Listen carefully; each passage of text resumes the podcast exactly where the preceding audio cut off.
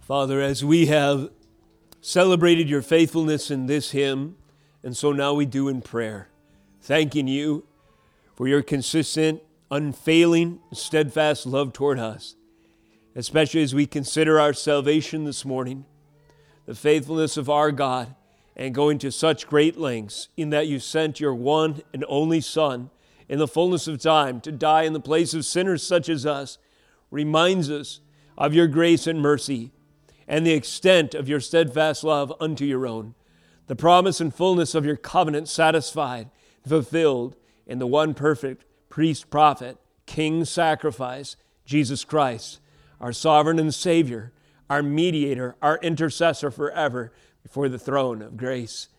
This day, as we open up His holy word, where the revelation of these truths and their application resonates from the pages of Scripture with perennial universal, eternal authority.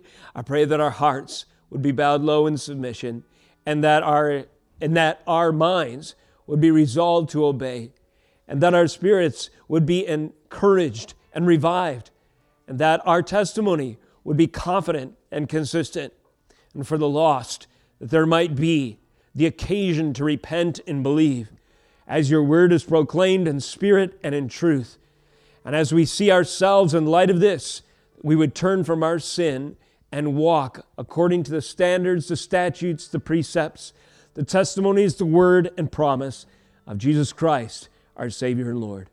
In His name we pray. Amen.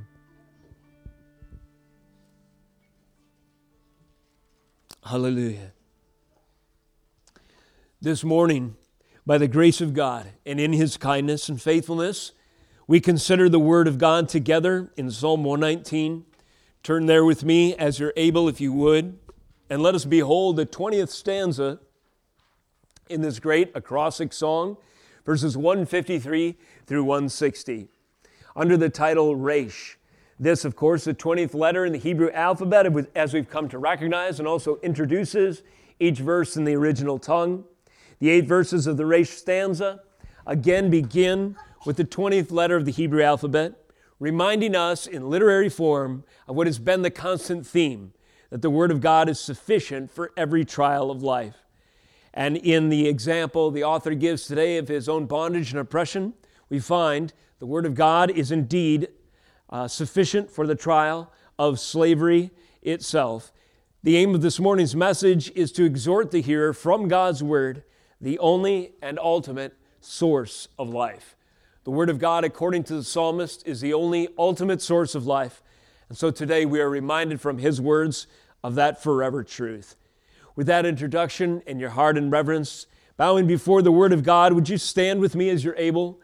And let us hear the scriptures proclaimed in our hearing today Psalm 119, 153 through 160, the Resh stanza. Here is the Word of God Look on my affliction and deliver me, for I do not forget your law. Plead my cause and redeem me. Give me life according to your promise. Salvation is far from the wicked, for they do not seek your statutes. Great is your mercy, O Lord. Give me life according to your rules. Many are my persecutors and my adversaries, but I do not swerve from your testimonies. I look at the faithless with disgust because they do not keep your commands. Consider how I love your precepts. Give me life according to your steadfast love. The sum of your word is truth, and every one of your righteous rules endures forever. This is the word of God. You may be seated. So each of the original Hebrew verses of stanza 20, beginning with the 20th letter in the alphabet, Resh, provide for us once again the testimony of the sufficiency of God's word as the psalmist marks another chapter in his life, it would appear as well as another stanza in this great acrostic hymn. Here in this chapter, the journey of the believing author has found the, the Word of God to be unfailing and sufficient. Yes, through the darkest of trials and through a long journey indeed, as we approach the end of this song, we have just two more sections to go. Well, stanza 19's theme, stanza 19's theme rested on that great summary commandment So, our last message focused on this to some degree, Deuteronomy 6 5, which gives us this instruction You shall love the Lord your God with all your heart, with all your soul, and with all your strength. Stanza 20 acknowledges a world where most follow this, this commandment as applied to their idols. That is to say, we are wired, naturally speaking, to love something with all our heart, with all our soul, and with all our might. The problem in our sin is that until God changes our hearts, our hearts are applied, our love and affections to the wrong thing. In our sin, it comes naturally to love our ideas of God, our assumptions about God, or our substitutes for God with all our heart.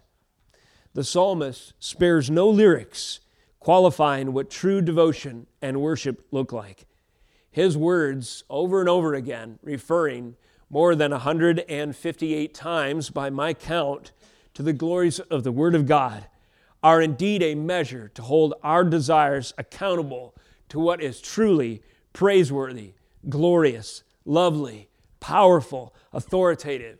Just as Jude has us that in Christ alone in His Word is dominion, power, authority, and majesty, so the psalmist echoes that same sentiment, reminding us that the law, the promise, the word, the testimonies, the statutes, and the commandment of the Lord, these things are worthy of our wholehearted devotion. So, as we uh, see this here, we are also we also notice as we've moved further along in this song, through this year and a half or so of preaching, one stanza a month, that the psalmist is incessantly emphasizing that one cannot love the Lord and dismiss his law and word. We can uh, imagine the stanza on the lips of Joseph, imprisoned in Egypt, who clung to God's word in spite of his tests, even tests unto slavery or false imprisonment and so forth. Nevertheless, it was the word of God that he clung to and proved to be his help and stay no matter the circumstances. Meanwhile, for 20 plus years, his father Joseph has been in prison to another kind of oppression, if you will, the despair at the loss of his son. And for Jacob, Psalm 119, 153 through 160 would have been treasured words as well and would have been well fitted for his lips as he mourned the loss and trusted God during this dark period of his life. Job and his great afflictions come to mind as well. This song could be the soundtrack for all sorts of difficulties. But for everyone, including us today, the repentant believer's rejection of the shackles of sin is also a relevant application for the 20th stanza. we also note that the admonitions, the implicit admonitions of Psalm 119, 153 through 160, overlap with our last message in Jude. According to Jude, we are to keep ourselves in the love of God as we persistently wait for the mercy of Jesus Christ that leads to eternal life. And uh, as we see that theme, or as we recognize that theme from the New Testament, we also see continuity here. The psalmist has learned, according to the Word of God, to consistently rely and wait for the mercy of the Lord to not be distracted or led astray by false promises of assurance, but to stake his claim, even through trial and even through long periods of waiting, on the Word of God as his hope and stay. Matthew Henry comments on this text, on this text. I think this could be a commentary on Jude as well, our message from last week. Quote, the closer we cleave to the Word of God, both as our rule and as our stay, the more we have the more assurance we have of deliverance. Christ, the advocate of his people, their Redeemer, Christ is the advocate of his people and their Redeemer. Those who were quickened by his Spirit and grace when they were dead in trespasses and sins often need to have the work of grace revived in them, according to the word of promise. That first uh, sentence again the closer we cleave or cling to the Word of God, both as our rule and as our stay, the more assurance we have of deliverance. The Word of God is the rule and stay of the author, and this is apparent through the course of the text. Rule, the standard by which to judge everything else. Stay, the ground and the assurance of his eternal hope. So let us be reminded of these things as we behold this text in a little greater depth today. Let me give you a heading The guarantee of life according to three things the Lord's promise, the Lord's rules, and the Lord's steadfast love. The psalmist asks that the Lord might give him life. Give me life, he cries, according to your promise, according to your rules, and according to your steadfast love.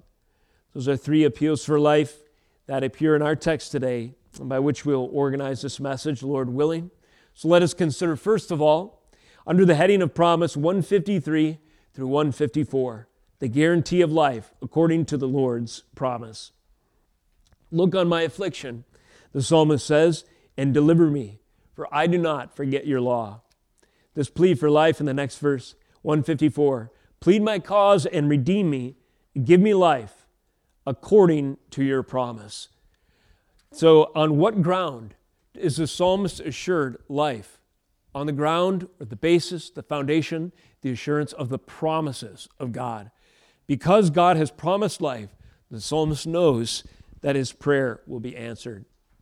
I have to pause here and note something just beautiful in the, another pattern I spotted in this psalm. Is anyone familiar with fractals? Uh, fractal is basically the idea is that the design in a small portion is a mirror image of the design of the whole. So things that are built, fra- built fractally, you have an uh, they have an element of the design that is the basis, and then it gets complex, more and more complicated. And so fractal imagery, as it relates to uh, mathematical equations, uh, since the advent of an advancement of computer technology, has given these amazing imageries online. And as you zoom in on a small portion, you find it contains within itself a whole beautiful landscape of design, unique in some ways, but also a mirror image or also a, a reflection of the pattern of the whole. So this is a analogy to analyze the beauty, I would say, of the literary text of Psalm 119. You can zero in and see beauty, and you can back away and see beauty. You can see repetitions and parallels, but then as you consider them, just the literary genius of this work comes to the fore. There's four verses that are similar, one from our last stanza, three from this, and they all have to do with this appeal for life. Notice in 149 the similarity. Hear my voice, this verse, according to your steadfast love. O Lord, according to your justice, give me life. So give me life here, he says, according to your justice. And then those other three, which make the framework for this sermon promise, rules, and steadfast love. So notice he says, Hear my voice. So his appeal for audience, the Lord might hear him, is based upon the Lord in his the attribute of the Lord, his steadfast love. Give me audience, hear my voice according to your steadfast love. And then he says, Give me life according to just to your justice then justice becomes the basis of his next appeal in 154, a parallel verse. Plead my cause and redeem me. Give me life according to justice. And then that justice applied in his case. Plead my cause and redeem me. Rule on my behalf. Represent me. Be my advocate. Be my lawyer in the court case that is waged against me, so to speak. And then he cries for life again. Give me life according to your promise. And then the promise of the Lord becomes the basis for his next appeal in 154. Great is your mercy, O Lord. The mercy of the Lord is the promise and hope of his covenantal relationship, arrangement, and guarantees in his interaction with us. Then he follows this with another appeal for life Give me life according to your rules. And then this basis for this appeal to life rules becomes the subject then of his next appeal in 159. Consider how I love your precepts. Give me life according to your rules and consider how your rules have become my joy in so many words. And then finally, he says, Give me life according to your steadfast love, which then comes full circle to the basis for audience. Hear my voice according to your steadfast love. I just love to recognize these patterns in the study and fruitful close study of Psalm 119 and other portions of Scripture sometimes reveal these gems. And I see it as sort of the threads woven. You know, you can see a loom with threads running vertical, and I think it's called a shuttle that passes through those back and forth. And at first you think, well, what's going on here? and it doesn't have much purpose, but then you step back and you look, and by the time the uh, expert a weaver. Is that what you call somebody who weaves something? I suppose. By the time he's done, you see this beautiful tapestry of interwoven patterns. You look at a single thread and you don't recognize its full purpose until it's woven in the whole. And Psalm 119, I've built more of a relationship with this text because of studying it and preaching it over and over again. And I can't get over how all the ideas of the sufficiency of God's word have woven together. And then towards the end of the psalm, you step back and you see across the course of this psalmist's long journey of life through you know 16 17 18 trials that are deep and protracted and difficult and counting Nevertheless, the faithfulness and the sufficiency of the Lord has built a testimony of His grace to His servant over the course of life. This is one of the great benefits and blessings we learn from Psalm 119. The longer you cling to Christ, the more beautiful the testimony of His faithfulness, the faithfulness that we have just sung about to you, is becoming. Now, sometimes in the thick of things, we get so close that all we see is the shuttle passing by at lightning speed. But when we pause and study the Word of God, and with the perspective that His gospel brings, and the work of God over time, and the benefit of the story of those in Scripture, and the written record of the faithfulness of the Lord to the psalmist in Psalm 119, it gives us the ability to step back a little bit from the picture and to see what God is doing, to step back from the fabric and to see the beauty of what God has woven. And in this, it's an opportunity for us to build our own faith. In spite of the difficulty you're feeling right now, in spite of the trial and how uh, hard it is and demanding on your soul, there is a beautiful purpose to it. And Psalm 119 reminds us of this, even in, if you will, its fractal symmetry. Don't you love that term, fractal symmetry? Maybe you can write it down and impress somebody with it later. Secondly, persistence. Under promise, we see the psalmist is demonstrating by this time in the psalm the value of consistency and persistence, endurance over time. 153 Look on my affliction and deliver me, for I do not forget your law. Turn with me, if you would, to a helpful cross reference in Luke 18. Plead my cause and redeem me according to your promise. All right, already, we might ask, and we might cry out as we see for the 158th time, the psalmist referring once again to his hope and stay, the Word of God. But what we learn in Psalm 119 is there is value and faith building power in persistence, in consistent prayer, sometimes for the same thing over a long period of time. And this is echoed, of course, in the words of Jesus and pictured in this parable of what's come to be known as the importunate widow so that's like a fancy older word. Importunate means insistent to the point of annoyance. This lady will not go away. She will be consistent. She will persist until she gets an answer to her prayer, if you will. Verse 1. Then he, Jesus, told them a parable to the effect that they ought always to pray and not lose heart. So, that's, so this parable opens with its explanation and interpretation. What is the purpose of this story? that you would always pray and not lose heart. Be like the psalmist. He said, Jesus continuing, In a certain city there was a judge who neither feared God nor respected man. And there was a widow in the city who kept coming to him, saying, Give me justice against my adversary. For a while he refused, but afterward he said to himself, Though I neither fear God nor respect man, yet because this widow keeps bothering me, I will give her justice so that she will not beat me down with her continual coming. And the Lord said, Hear what the unrighteous judge says. And will not God give justice to his elect who cry to him day and night? Will he delay long over them? I tell you, he will give justice to them speedily. Nevertheless, when the Son of Man comes, will he find faith on earth? So, of course, the argument here is from the lesser to the greater. A guy who really doesn't, is not necessarily righteous, cares little for righteousness, nevertheless is persuaded by the insistent, continual appeal of this widow. And then the argument is how much more will the Lord, who loves and has great concern for his people, his elect, his called ones, his children, not answer their repeated pleas.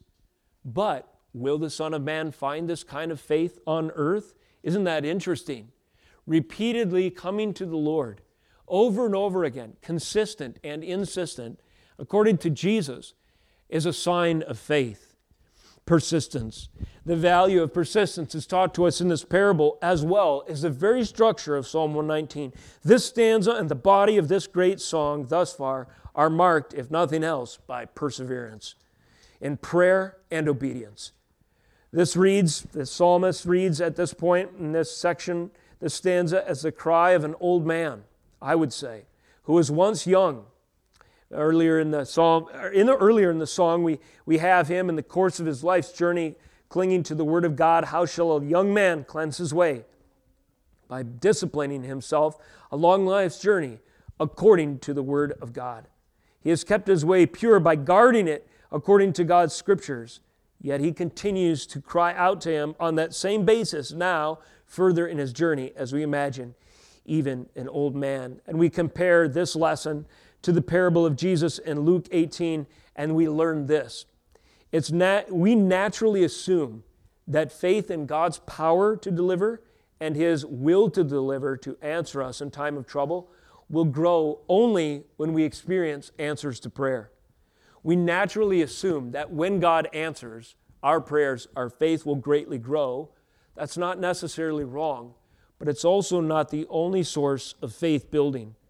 The author's confidence in God, God's delivering power, and willingness to demonstrate it was strengthened through insistent prayer and obedience.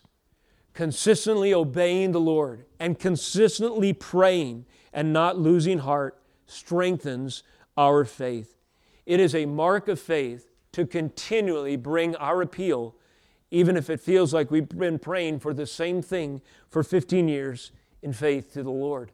And it is also a faith strengthening act to follow the Lord and to cling to His word, even when it feels naturally to our flesh like it's not working.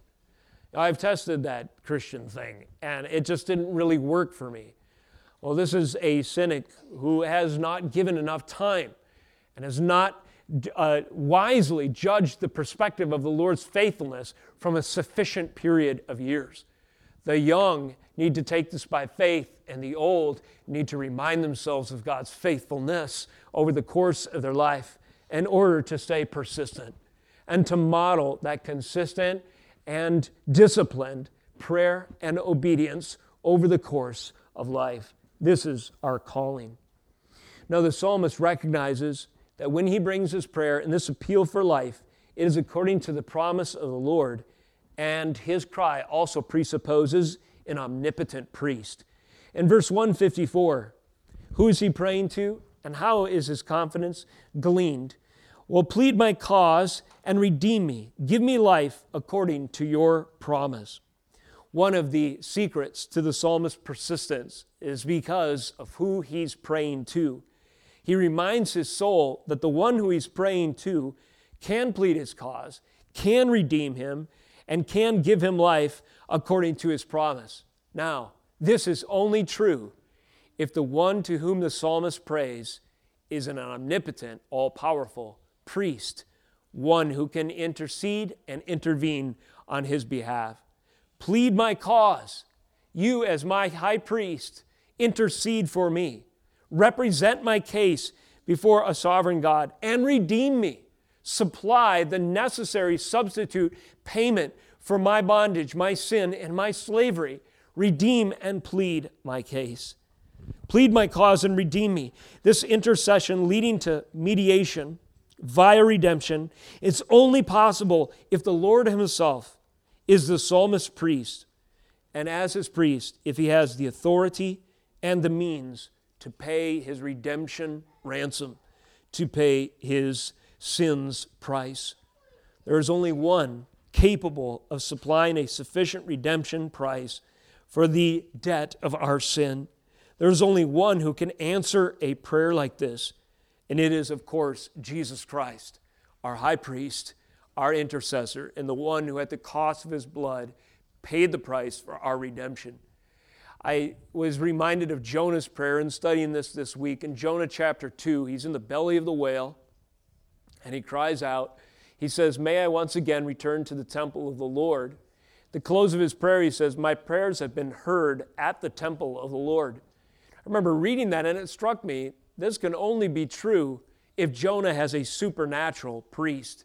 Somehow, his prayer was heard in the belly of a fish, and at the place where redemption is secured, his priest took up his case and delivered him. Jonah's deliverance came spiritually first and materially second. Before the fish spit him up, he had the assurance of his sins atoned for because his omnipotent priest, his all powerful, supernatural, sovereign Savior and Lord, heard his prayer, even in that place of harsh discipline, the belly of the whale, and it was heard before the Lord, before his presence, and Jesus took up his cause and pleaded on his behalf. And before the Father said, Our elect Son is pleading on the basis of your mercy and grace for salvation and deliverance from the belly of the whale. Go make that fish puke up my son on the beach. I have heard his prayer and I respond. The omnipotent priest has responded to Jonah the guarantee of life according to God's promise. This is what the psalmist takes refuge in. God has promised on the power and the supply of his high priest to hear the prayer of those who depend on him for their redemption price to be paid. Plead my cause, redeem me, give me life according to your promise. The psalmist's prayer rests on the guarantee of life according to the Lord's promise of redemption through a priest who would supply the redemption payment and intervene no matter the trial. Secondly, the guarantee of life according to God's rules. The next three verses take up this theme of the rules of God in the context of the psalmist's prayer 153. Salvation, 55. Salvation is far from the wicked, for they do not seek your statutes. Great is your mercy, O Lord. Give me life according to your rules. So, in our text, that's the second basis for appeal for life, according to not just promise, but also rules. Then 157 Many are my persecutors and my adversaries, but I do not swerve from your testimonies. Uh, these three verses might, do, might be divided in the following way. Number one, rules as judgment, 155. Secondly, rules as mercy, 156, and 157, according to the rules of God, there is conflict between two segments of humanity. Rules, what are they? Well, rules in context here are given or are assumed in two senses. Number one, the rule is the standard whereby cases are to be judged. And secondly, a rule is like a, uh, the rule can be considered a ruling, the judgment of the authority in the particular case before him. So one is the standard and one is the case. And both of these are in mind or in view when the psalmist says, Give me life according to your rules. Give me life according to your standards of righteousness, and give me life according to your rule, ruling, in my particular case. Now, depending on where you stand with the Lord, the rules of God either mark your condemnation and judgment, or like the psalmist, they uh, mark they are a mercy and a gift to you. This is the difference between being under wrath and under grace. Have you ever heard that distinction as it applies to salvation, conversion, Christianity, to being born again? Before we repent and believe in Jesus Christ, what are we? We are under wrath we are rightly judged according to the rules of God of falling immeasurably short of His standards of perfection. And what is His ruling? What do we deserve? So long as we're under, under wrath, we deserve the judgments of God, the righteousness of God poured out in His wrath that would result in eternal uh, distance from God and an object of His suffering and His consequences for sin, death, even hell itself. That's what it means to be under wrath. But when we are under grace, when we have made that appeal to our omnipotent high priest, and his death has paid for our sin's debt, Now we are moved from wrath to grace. And now we have a different relationship to the rules of the Lord. Under wrath, rules are judgment, where they spell judgment. So consider the relationship of the wicked to the statutes of the Lord. The unbeliever is a born enemy of God. All of us are in our sin. We are born enemies of God since Adam, ever motivated to maximize our self fulfillment at the cost of dishonoring the structures of God, or the stricture, if you will, the standards of God's rule that stand in our way. In this frame of soul, the rules of God testify to our condemnation. However, this is 155, salvation is far from the wicked, for they do not seek your statutes. They distance themselves as far as they can from the statutes of the Lord because they don't want to become accountable of, to their sin. They want to be held accountable to their sin, though this is inevitable.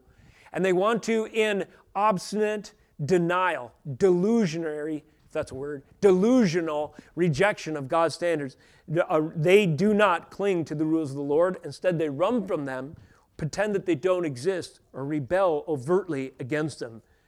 This is not the case for the psalmist, though. He says, Great is your mercy, O Lord. Give me life according to your rules. For the psalmist, he has a different relationship to the rules of God. For him, they don't mark condemnation and judgment, but indeed they are a source of life.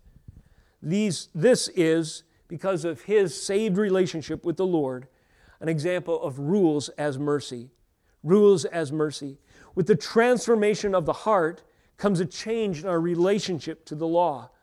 What we once resented, dismissed, or otherwise disregarded or quaked before with the knowing uh, realization that we deserve hell itself and there's no escape.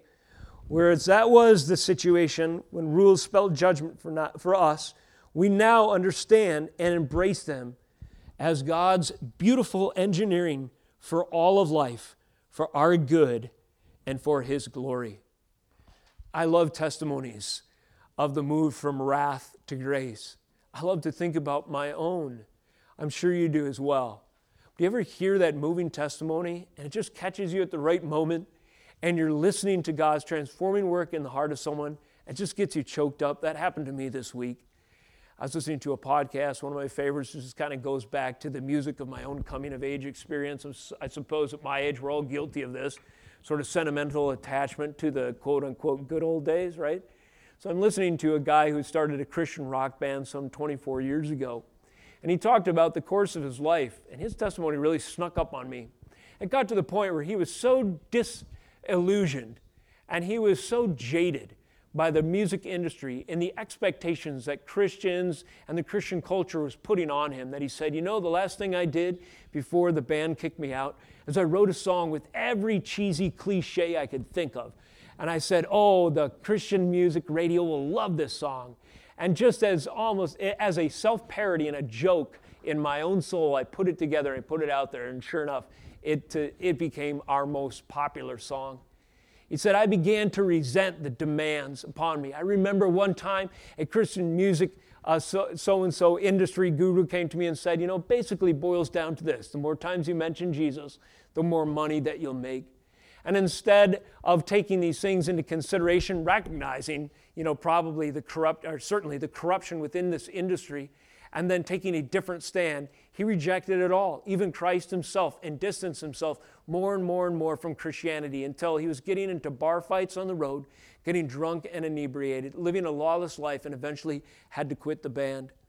He lost his marriage during this time. His life fell apart. He flew home, he said, four times to tell his Christian parents how things were going and never could get the courage to bring to their attention what he was going through until finally the breaking point was reached and he spilled all his guts.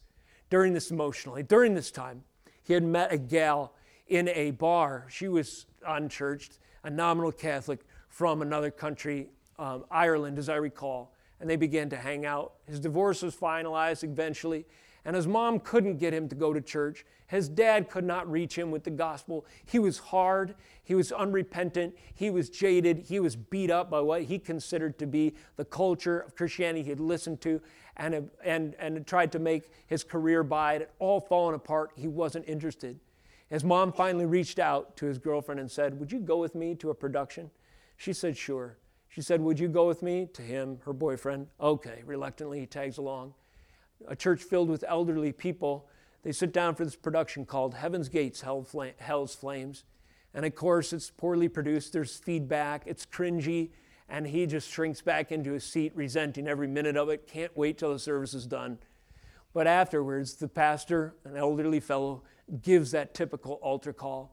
With every head bowed and every eyes closed, would you raise your hand if you'd like to commit your life to Jesus today? If you've been in evangelical circles any length of time, you'll recognize that language. suddenly, this dude, so jaded and lost, resenting Christ, Christianity, and all of his people, felt a tap on his shoulder. Will you go down to the altar with me? His girlfriend's heart had been stirred. Reluctantly, once again, he went. The pastor said, Repeat after me, Jesus, I know that I'm a sinner.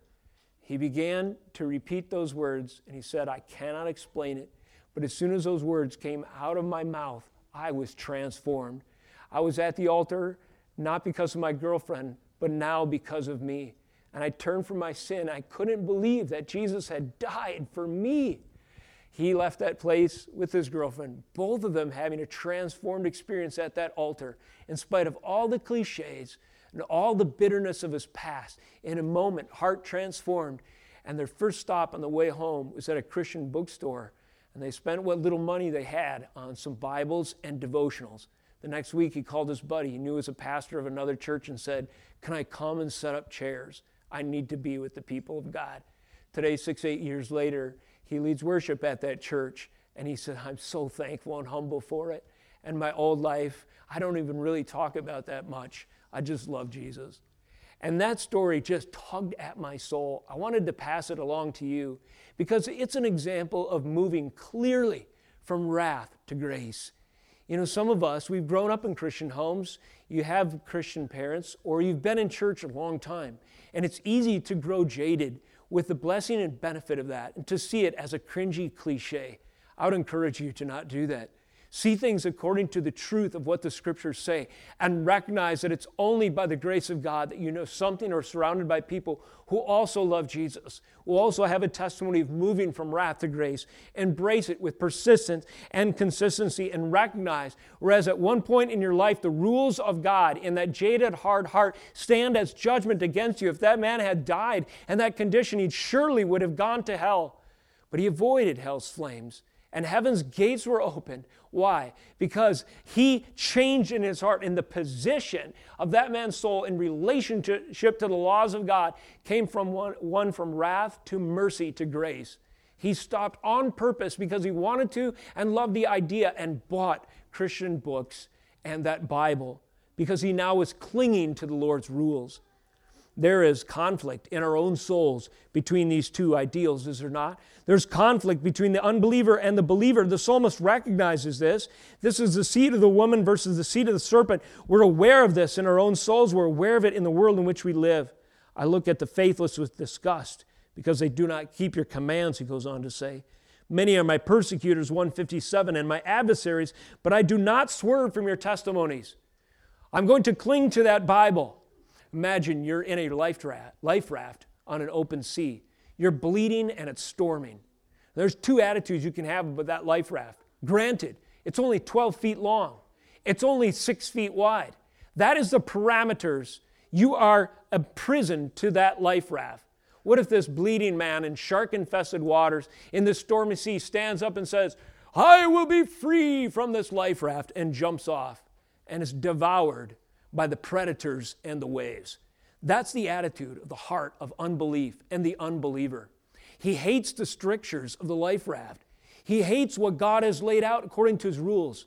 But when you recognize the danger of living a life disregarding the Lord and his standards of holiness, that life raft becomes the most precious thing to you. You wouldn't trade it for a million dollars. You cling to the ropes against that inflatable side until they run into your skin and you wait for the storms of life and the predators to subside until, by the grace of God, you sail into that harbor of eternal glory, loving that raft, loving its ropes, and loving God's mercy carrying you through the stormy sea. This is a whole different heart and attitude the psalmist has. He loves the rules of God. They are those ropes, they are that life raft. Many are my persecutors and my adversaries, but I do not swerve from your testimonies. Can you hear it? I cling to that life raft, to your rules. Sure, they may restrict me. For now, I may feel like I only have freedom to go 12 feet this way and six feet that, but that's not the point. This is my salvation. This is my joy. This is my hope. This will carry me through. But then we look at the sea of all the world promises. In our delusional frame of mind, I will be free. Jump into the shark infested waters of the sinful indulgence that the world promises, and we will be gobbled up so quick we may forget that Jesus Christ is that life raft, the only way of hope and healing. The psalmist prays for the guarantee of life according to the Lord's rules. He recognizes that his rules are a mercy and he loves and clings to them because they represent for him his hope and his stay. Final point this morning the guarantee of life according to the Lord's steadfast love. 158. I look at the faithless with disgust because they do not keep your commands. Consider how I love your precepts. Give me life according to your steadfast love. The sum of your word is truth, and every one of your righteous rules endures forever. The psalmist comments on his own affections, holding them accountable, calibrating them, if you will, to what is truly lovely and what's truly disgusting love and disgust. The psalmist, through the course of his whole song, expresses a range of desires or affections that are cal- calibrated or they are set according to God's holiness. He hates that which God hates, as we've said before, and loves that which God loves. Note the relationship between the look of the Lord upon him and his own look in verses 153 compared to 158. 153 Look on my affliction and deliver me, for I do not forget your law. There's sort of an allusion here to that high priestly prayer of Aaron uh, Turn your face upon me, Lord, your countenance upon me. Um, we uh, think of that prayer that is so uh, commonly understood uh, or, is uh, common to pray. I, I, think when I was growing up, my parents prayed that prayer of the uh, Aaron's prayer over me Lord, lift up your countenance upon me. And uh, I'm just drawing a blank right now as far as the rest uh, of how the verse goes. But as we think about this, the look of the Lord and his countenance and his face turning upon us in spite of our affliction and in our affliction, and we cry for deliverance, we see that there's a relationship to 158 I look at the faithless with disgust because they do not keep your commandments. In other words, pairing those two, we recognize there's a relationship. Lift up your countenance upon me, be gracious to me, and deliver me. The look of the Lord upon us and our own look or our own countenance, there's a relationship between the two. The Lord looks upon those who look upon him with loveliness, who love him. The Lord looks upon those, and He is responsible for changing their heart, who look upon the faithless with disgust. When you get together with your friends and you're talking about things that interest you, if there's a shared disgust for something, it becomes a theme in your conversation. Oh, I hate it when thus and so, or don't you find it annoying with this and this and uh, thing or the other. And on, conversely, on the other side, when there's shared loves or interest or experiences, oh, I love this, and don't, isn't encouraging, or what, what have you done in this last week? It gives you something that you have in common and something to talk about. Now, our relationship with the Lord is similar. When we share what He loves and that which disgusts Him disgusts us, then that communion with the Lord has a new fullness and dimension to it that can only be realized after He changes our hearts. Then and only then can we consider how we can uh, cry to the Lord, Consider how I love your precepts, how I cling to your gospel for salvation. Give me life according to your steadfast love. Is sin tempting? Of course it is. May the Lord lift up his countenance upon you. What do we direct our attention to? Is sin enticing?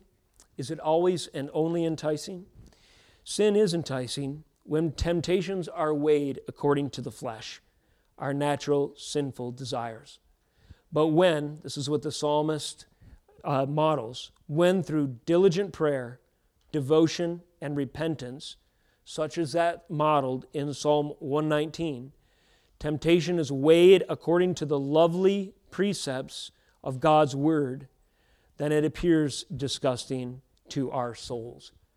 Um, we have a whole house filter in our home, and you don't really notice the iron until it starts to collect and build, but you can pull out that filter and you see the sludge on it. And so we've chosen to drink water with the sludge removed.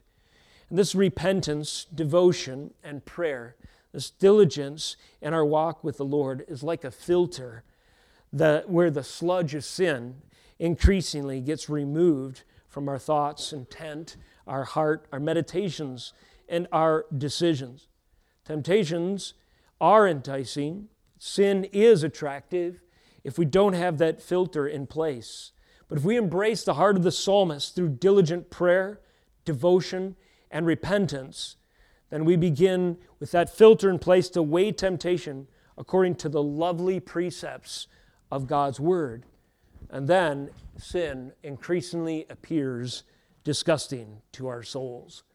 So there's a lesson here for us. Give me life, the psalmist says. I love your precepts. Give me life according to your steadfast love. This is the repeat, a repeated appeal through the course of the psalm. Verse 25, 37, 40, 88, 149, and three times in our text, the psalmist cries, Give me life. This is a similar cry or related to uh, Jacob and how he was revived, just to tie into a prior sermon as well. The testimony of the resurrection, if you will, of Joseph gave him life, it revived him. The psalmist cries out for sources of encouragement and life. The resurrection of Jesus, as we stated in that text before, has reviving power. So do, according to the psalmist, the meditation of the Lord's promises, statutes, testimonies, words, law, commandments, and testimonies. Give me life according to your promise. Give me life according to your rules. Give me life according to your steadfast love. Give me life according to your justice. These things have reviving power. As we consider the Lord in His justice, do study perhaps on these words. Meditate on the Lord and His promises. Consider His faithfulness to us. Love and appreciate His rules. And understand and discern life according to the things that He has laid out, the statutes for righteousness in His Word. As we behold and appreciate His steadfast love, then we feel the reviving life of the Lord rush into our souls and the cry, Give me life, is answered as we consider Him. The Word of God is the absolute final authority and source and sufficiency for all these things. And let us close there with the final verse of Psalm, or the uh, 20th stanza of Psalm 119, 160. The sum of your word is truth, and every one of your righteous rules endures forever. He's reminding his soul, now as I imagine later in life, at the, toward the end of his song and closer to the end of his journey, where the gates of heaven open to welcome him, that the Word of God is the sufficient and the eternal source of truth. He has echoed this in stanza 19, the last verse. Long have I known from your testimonies that you have founded them forever. He has echoed it again in 18, final verse 144, 18th stanza. Your testimonies are righteous forever. Give me understanding that I may live. The longer you go in your Christian walk, the older you get, the more important it is to recognize and remind yourself of the absolute Word of God, both in concept, in this big picture, the sum of your word is truth, and in each particular detail, every one of your righteous rules endures forever. And so may we, with the psalmist, learning from his example, always consider the Word of God the last word and cling to it with all of our heart, with all of our soul, and all of our strength. And in so doing, that we would truly love the Lord, even as we cry in whatever trial we might be facing right now, for the Lord to give us life according to his justice, his promise, his rules, and his steadfast love. Let us close in prayer. Lord, we thank you for the grace and mercy offered to us in the sufficient provision of your word for souls that are weary or souls that are lost. We have heard, even in the scriptures today, a sufficient call to repentance, faith, and encouragement from your holy word. I pray that we would heed it today. Open our hearts to receive what you have graciously proclaimed through your truth, that wherever this word finds us, we might hear and live. In the name of Jesus we pray. Amen.